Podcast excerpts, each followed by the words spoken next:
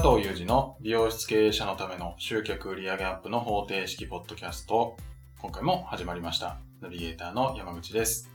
この番組は美容室の経営者さんに集客や売上アップのヒントとなる情報をお届けします。お話しいただくのは最短4ヶ月で売上を100万円以上アップさせる美容室専門コンサルタントの佐藤裕二さんです。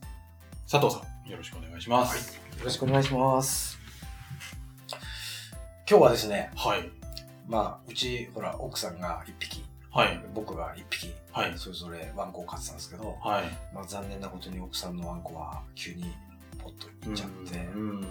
まあ奥さんちょっと、なんとかロスっていうんですか、そうですよね。ちょっとおかしかったりしてたんですけど、はまあ、僕の方のワンコもそれで、やっぱり入院したんですよ、1回。い。なんか体調が悪かったずですーっとね、2ヶ月以上下痢が続いてて、はい。何を薬を与えてもダメで、はい。で痩せていくのがもう目に見えてわかるし、あでまずいなと思ったんだけどまあいいこういろんな薬を変えていくことによって、はいい、いの見つかったみたいで。であと心臓も悪いっていうのが分かってええ でまあ心臓の薬とー。はい。まあお腹の内臓の方の薬っていうか飲んでるんですけどはい。まあそれがですねはい。えっ、と朝12種類お夜8種類はあ。よくあの人間でもおじいちゃんとかおばあちゃんとかはい。それ薬箱にこう分けておかないと分かんなくなるとか。言うじゃないですかはい。もうまさに今うちそれでえいやまあでも元気になってきたしー。はい。あの、お腹の調子も治ったし、はい。外へ行きたがるし、めっちゃくちゃご飯食べたがるから、うんそれ良かったんですよね。はい。でやっぱり、僕は薬飲んでないけど、はいおじいちゃんおばあちゃんになるとこういう風になってくんだな、みたいな。なんかそんなのを感じたりしてね。すごいですね。12種類と8種類。すごいっすよ。はびっくりする。それも値段がね、あ。半端ないいんだよね。やちょっとそれ気になっちゃったんですけど。大体10日分でね、はい3万ちょっとですよ。うわ。だから、まあで、なんか大体月10万ぐらいかかるでしょ。はで、10日おきにも薬がなくなるために行くんだけど、はいその都度、いや、いや怒ってないですけあ。ど、はい。じゃあとりあえず今日も血液検査をしときましょうとか、ああ。まあ心配だから頼む、じゃあお願いしますって。はい。で薬代以外にそういうのがかかるわけじゃないですか。結構なもんですよね。はあ。で、うちワンコのご飯も、はい。あの、ブリーダーさんがそんな高級なご飯なんかいらないよって言われたもんで、はい。本当にね、1ヶ月半で1万円ぐらいでいけるご飯だったんですよ。だ本当に安いご飯ですよね。はいドライフードで。はい。だけど、そのお腹の調子おかしくなったもんで、まあ一番高いって言われるドッグフードをはい勧められて、はい。で、病院でも売ってるんだけど、その先生いい人で、これ、ね、あの、まあ、佐藤さん、ネットで買ったりできます？って言って、買ってきますって。ネットで買ったらもっと安く買えますから、ちょっとお高いご飯ですけど、はい。頑張ってみてくださいって言って、半分の量で1万5千円ぐらいするんですよ。名前出していいのかな？まあ別に変なもんじゃないですからね。はい。日本と純日本製で、はい。どっか製薬会社かなんかが出してる、ロイヤルカナンっていうのっていう、高い、有名なんですよ。動物飼ってる人みんな知ってますよ。はえ、あれ食べさせてんの？みたいな。そんな高い。結構いいお値段するんですよ。はで、まあでも、それからなんか抜けられない状態で、あ。なる治ほど。療費と薬代とね、もう介護大変だな。まああんまり話しててもあれなんですけど、で奥さんほらロロスだったんだけど、だいぶ回復してくるじゃないですか。はい。で今まで自分のワンコだけの面倒見てたんですけどなんかわざと奥さんのところへはい。止めてやってとかっつってはい。僕のうち僕のワンコも元気になってきたので、はい。こうい行かせるんですよ、はい。なんとなく僕のワンコはや嫌だっぽいような雰囲気はあるんだけど だけどこう行かせるわけ、はい。そうするとほらうちの奥さんも人間だから、はい。ご機嫌斜めの時もあるわけじゃないですかいろいろ。はそうすると、私はなんか、なんなんつったんだっけな、私はあんたの犬を介護するためにここにいるわけじゃないからとかつって 嫌な言い方をするんだけい。ど、はい。だけど僕はいいんですよ。僕の部屋連れてっても、はいあの、ベッドで僕は寝てて、ワンコ下に寝てるから、はい別に何にも苦労してないんですよね。はい。だけど、なんかほら、奥さんの精神的なことを考えると、はいそこにワンコはいた方がいいんじゃないかなみたいな。あだから、まあまあそう言わないでさ、つって。したのが楽だし、あったかいしさ、とかつって。はい。って思いながら、チェみたいな。お前のこと考えて俺は帰ってんだぞ、みたいな。ってな感じですかね。本当はちょっと嬉しかったりするのかもしれないですけどね。そうそう。でも、まんざらじゃないような時もあるんですよ。あかわ、かわいがってくれる時あ。はね。だから、まあ、どうなるんだかね、この先わかんないですけど。まあ、介護になったら、自分がもし介護になったらね、は介護される側というか、はい病院外になったらそういうことになるのかな、みたいなね。あ。山口さんも、はい。今全然お若いからそんなこと考えたことないでしょうけど、考えたことないですね。あと10年、20年ぐらい、30年ぐらい？もうちょいじゃないですか。もうちょい、あら、そんな若いですか？わかんないですけど。あの、それでも、なんか50ぐらいから、はもうなくなっちゃいましたけど、い。はい。あの、人工透析？はい。40後半だったかな？してた人もいたし、お客さんで昔。へ怖い。ねあんまりこう身近じゃないじゃないですか、その人工透析っていうのも聞いてはいるけーど、はい。ほんとね、来るたんびにゲソゲソに痩せてきちゃって、へで、顔色もなんかちょっとす黒くなるんですよーね。あだから、わかんないですよね、山木さん気をつけないとー。いや、健康には気をつけて、はい。は 頑張りたいと思いまいす。。お互いにはい。頑張りましょう。はい。では、本題の方へ。はい。ということで、はい。僕はあんまり本読むの好きじゃないんですけど、はい。今回人にちょっとあの言われて、はい。あの、まあ、読んじゃったから見てみればっつって、はい。パラッと見た本があって、はい。あの、トヨタさんのこと、とえっと失敗しないトヨタだかなんだかっていう、正式名称言った方がいいですかね。トヨタの失敗学だっていう本が出版されてて、はい。で、すっごいいいこと書いてあるんですよ、お中で。はい。で、僕ほら車好きなもんで、今、トヨタってほんとすごくて、はい。軽自動車のスズキとか、ダイハツとか、はい。あと、マツダってご存知でしょ、マツダとか全部資本提携してるっていうか、トヨタが食ってるんですよね。完全に回収したのは、ダイハツだけかな。スズキとかマツダに対しては出資してるんですよ。はで、それ以外にも今自動運転とかなんとかで、あはい。あの、名前忘れちゃったアメリカの有名な、なんかそういう IT 系ですよね。電気とか、はい。自動運転とか、はいそういうのに、どこに提携してお金出し合って研究開発やったりやったりとか、すご。いはすごいんですね。そっちの方面では。はい。だけど、車好きの僕としてはトヨタで全く売れなくてね、その車がなくなっちゃったっていうのを結構知ってて、はい。売れない車ってあるわけじゃないですか。はい。最近で言ったら、現行のプリウスとか、まだ売ってますけど全然売れてないんですよね。あ、そうなんですか。もう車の性能じゃね、やっぱデザインですよね。あーそれから、昔の僕らの世代にははい懐かしい、今でも売ってるらしいですけど、はい。ママーク2って車知ってますか？マーク2って聞いたことありますは今マーク2じゃなくてマーク X っていう名前で売ってるんですけど、い。はい。今売ってる新型全然売れないんですよね。へえ。でそうう。いう車ちょいちょいあるわけですよ。はで、ほら僕らと違って一発車を開発するのにすごい金かかってるわけでしょい。。そうですよね。で、売れないっていうことはすっげえ赤をこいてるわけじゃないですか。うんだから、やっぱ逆に、逆の言い方するとトヨタでさえ失敗してるんだから、はい。僕たちも頑張んなきゃいけないよねっていう。ところにもなるんだけど、はい。そのトヨタがそれを失敗と思ってないというか、うそういうことはこの本に書かれてるんですよ。ん売れない車を作っても、そうそうそう。それを失敗と考えてないんですうん、いろんな。もうちょっと言うと、あの、リコールとか、知ってますか？新車でバーって売ったんだけど、はい不具合が見つかったから、はい全部無償で直します、あーとあれ、何十億何百億のこうお金が出てくるすごいとか、額ですよね。そうきっと。売れてるトヨタだから余計そうだと思うんですけど、はい。で、そういうのもだから失、失敗といえば失敗じゃないですか。失敗ですようね。んだけど、その失敗を、失敗とトヨタ自体が思ってないっていうか。で、その本の中の一部なんですけど、はい引用させてもらうと、これすごく僕ら経営者にとってもすごく大事な話で、はい。まあ、一人で経営されてる方でも共通して言えるんで、もし一人で経営されてる方がいたら、ちょっとしばらく人事でもいいですから聞いててほしいんですけど、あの、例えばね、スタッフが思うように動いてくれないと、はい。ついつい経営者がそこへ行って手伝っちゃう。うん。で、事なきを得たとか、はい。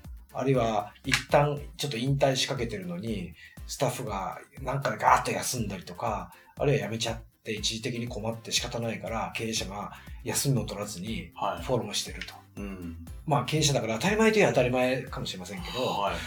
で、まあ数字は落としてないと。はい。だからセーフっていうこう感覚じゃないですか。までもトヨタの中ではそれをやると、あ。はケチョンケチョンに言われるらしいんですよ。い。一つの部署の中で、はい例えば生産ラインなんかで、はい。新人ちゃんなんかが入ってくると、その流れてくる仕事に落ち着かないんですって、その人。はいの一人のペースが。はい。そうすると、ず全部止めなきゃいけなくなったりとか、うんすごい大変なことになるらしいんですよ。はい。でそうすると、そこを管理してるその管理者が、管理職の人が、全くしょうがねえなって言いながら、結局本人はもうベテランで慣れてるわけだから、はい。そこやっちゃうらしいんです。そうすると見た目はラインもちゃんと流れて、はいうまくいってるわけですよね。はい。とそうするとその上の上司にまた叱られるらしいんですよ。お前なんでそこで、お前の仕事はそれじゃないでしょ？みたいな。で、根本的なその原因を直さない限り、はい。ずーっとだからもう管理者としての仕事ができなくなるよみたいな。うん。で、絶えずそのラインに動かなきゃならなくなっちゃうでしょ。はで、まあ根本的原因は何かあったらその新人ちゃんを誰が教育してんだとか、い。うん教育の仕方が悪いとか、はい。あるいは早くこうな馴染んでもらうというか、はい。流れに乗ってもらわなきゃいけないわけで、それをやらない限り、そいつがいる限り、そいつって言ったら失礼だけど、その彼がいる限り、ずーっと管理職の仕事じゃなくて、ただ流れの仕事を本人がやることによって、うん一時しのぎであって、はい。将来的なことを見たらすごくそれはマイナスだよね、みたい確かに。な。で、本当に僕もそう思うんですけど、はい。あの、今はもう僕現場に出ないから、はい。あれなんだけど、やっぱりその中途半端な時とか、はい。あれ、現場でガツガツやってた時って、人が休んでもいい、大丈夫、入れちゃっていい、俺頑張るから、みたいな感じでやってたもんなんだけど、うんはいそれかっこいいと思ってたし、それも、はい。頑張ってる自分が好きだな、なんて思ってましたうんだけど、それはやっぱり良くないんだっていうのが、この本にすごい書いてあるんですよ。そうなんですか。うんで、そこでなんですけど、はい。まあ、美容室の中では本当に馴染みが薄い言葉なんですけど、はい。外注ってやつですよね。外注う。ん。だから自分でできることを自分でやってるうちはもうなんか伸びないと。はい。自分しかできないことあるかもしれないけど、はい。経営者が自分しかできないのは自分の会社の経営方針とか、はい。仕組み作りとか、はいっていうのは自分しかできないかもしれないけど、そこで、まあちょっと言葉もあれかな、労働っていうんですか、はい。お客さんを担当するっていうのは別にオーナーじゃなくてもできるわけで、うん。ら他のことは全部任せた方がいいっ。ていうことがすごい書いてあるんですよ。はい。で、例えば一人経営者に何がこれ言えるかって言ったら、はい一人経営者はそれ全部自分でやるんですよね。そうですよね。もともとスタッフがいないから、は雇ってないわけだから自分だけっては自分だけですけい。ど、はい。自分だけってことは例えば経理も自分でやってたり、うん。会計業も自分でやってたり、はい。あるいはあの、なんか反則するときには、お疲れ、お疲れ様じゃないか、まあ一人でやってるから、店閉めてから、はい。深夜まで残って何かやったりとかう、ん。ホームページってホームページ自分で作ってみたりとか、でそういうの全部一人に任せちゃう。はい。当然お金出ますけど。はい。でもそのことによって自分の体が楽、楽っていうんじゃないです体が空くことによって、はい。いろんな発想ができたりとか、うんあ、こんなこともやりたいなとか、こんなことやったらもっといいんじゃないかっていうところへまた自分のその空いた時間を使っていけるじゃないですか。はい。まあ他の業界だとよく外注化外注化って言いますけど、うん。自分がなるべく手を出さないっていう方向の方がまあ伸びるし、それは経営の成功方法だよっていうのはこの本にすごい書いてあるんですよ。なるほで、まさにもう本当その通りだなと思ってて、ど。はい。まあみんな美容師って、なんて言うんだろうな、まあ、かっこつけたいというか、かっこいいもの好きだから、目立つものとか。はい。だからなんとかいいデザインって見た目のですよ。見はいデザインとかいろいろ凝るんだけど、それで売り上げが上がったって店は聞いたことがなくて、うーん。むしろ反則って泥臭いもので、はい。まあ、あの売り上げアップにしても集客にしても単価アップにしてもスタッフの教育トレーニングとかねそういうのももっと泥臭いもんですよ現場にいた時に感じたのは。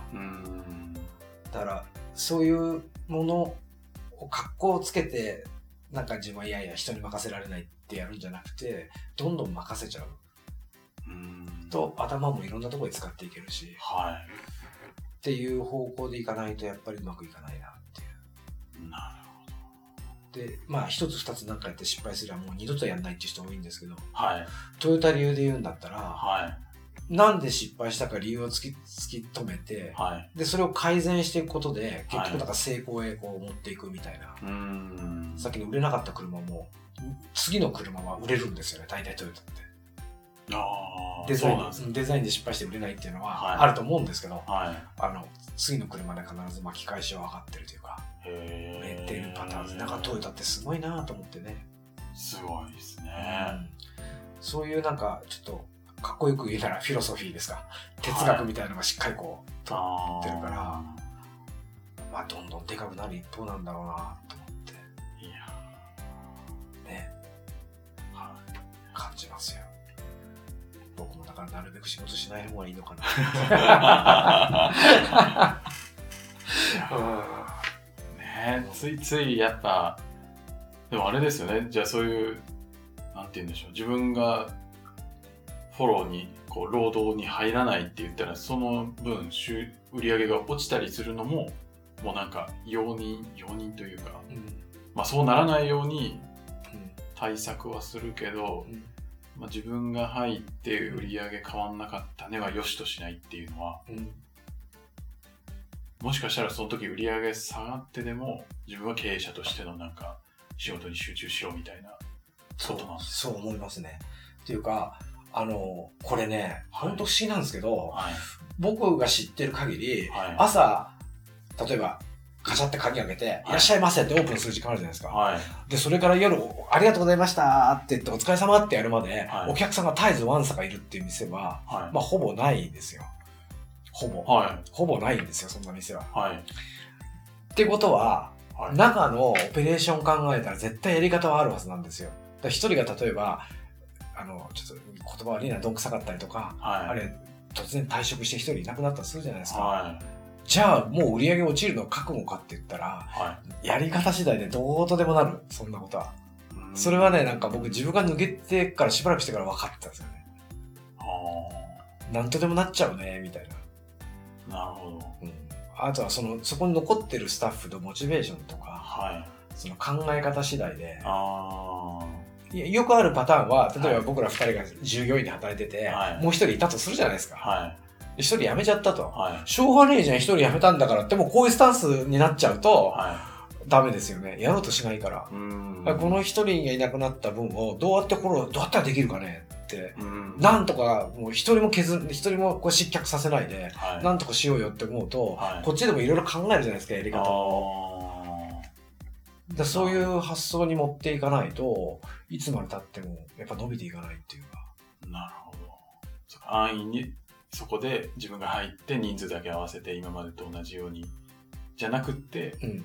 もっとなんかどうやったらその3人だったのを2人でどう回すかみたいなのをそう考そうそうそうえる。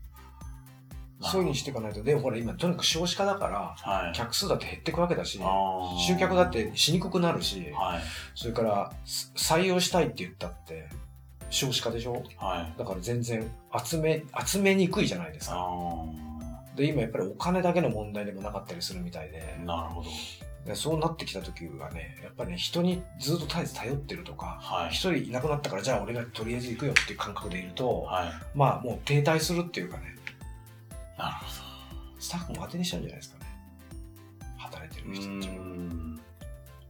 まあそうですよね。うん一番いいのはだから何もしてない、はい。頭だけ回転させてる。あおそらく僕友達でも知り合いでも何でもないですけど、あ。はい。トヨタの社長って多分仕事してないですよ。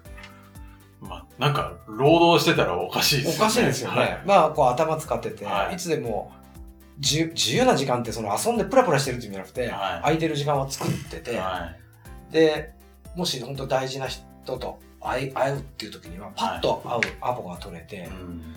っていう状態。はい。で、あとは全部下へ任せるわけじゃないですか。はいこういうふうに、例えば山口社長と握手してきたから、はい。あとはじゃあ山口社長の部下のなんとかとか、まあ、話つけて、はいうまくこうプロジェクト進めていけよとか、うんで、で社長がそれいちいち口挟まないですよ、ねはい。だから、社長って本来そういう役目なんだろうな。あで早く自分のポジションをそこに持っていかないといかんよなみたいなね。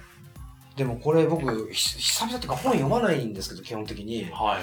ほんと久々になんかね、ちょっと食いついたというか、おぜひ、もしよかったらぜひ、はい別に出版してるわけでもないからあれですけど、はい。アマゾンかなんかで買えば安いく出てるのではい。せっかくなんで、はい、ぜひ、なんつったっけな。